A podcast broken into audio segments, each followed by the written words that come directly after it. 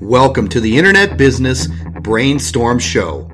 Join Terry Lamb as he takes you on the journey of mastering internet marketing and living the dot com lifestyle. A podcast series that will teach you how to create, grow, and monetize an online business in the home business and affiliate marketing niche. You'll find all of Terry's daily content online at followterry.com, which has allowed Terry to earn a six figure monthly income since retiring as an airline captain in 2006. The only question is will you use this powerful information to live the dot com lifestyle just like Terry does every day?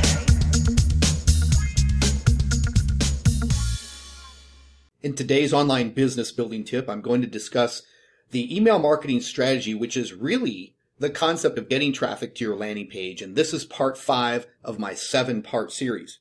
Now that we've discussed the reason a lead will opt into your email list, called the lead magnet, and the technical side called the autoresponder and landing page service, and we've also written your email follow-up sequence, now we learn the options for getting traffic to your landing page and test its opt-in rate success. Traffic is the key here.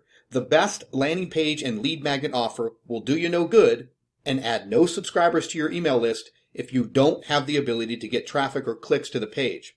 Then this whole process has been wasted. The top six traffic sources, including paid and free, are in no particular order Facebook, Twitter, YouTube, Craigslist, Bing, and podcasting. YouTube and podcasting are very powerful and can be done for free with a future eye towards scaling up and buying traffic to those platforms. Or if you have an advertising budget, you can dive into mastering the others I mentioned. The idea is to use one traffic source and master it. 99% of people attempting to get traffic to their landing page offer never succeed because of lack of focus. Master one traffic source and you'll be way ahead of the game. One advanced tip is this. Remember, the goal of your online ad is to get the click, nothing else.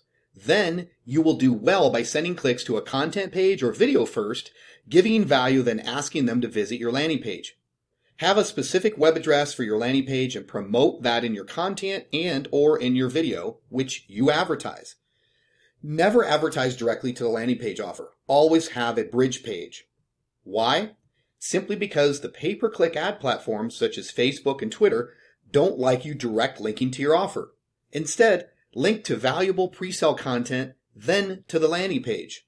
Once on your email list, you can make the higher ticket offers and sales recommendations. Next, in part six, I'll be discussing the process of taking your clicks to subscribers and finally getting back end sales where the real money is made online. I'll see you in part six next. Get more of Terry Lamb's daily brainstorm show for entrepreneurs at followterry.com and you'll learn exactly how to get profitable online with your own virtual internet business and start living the dot com lifestyle.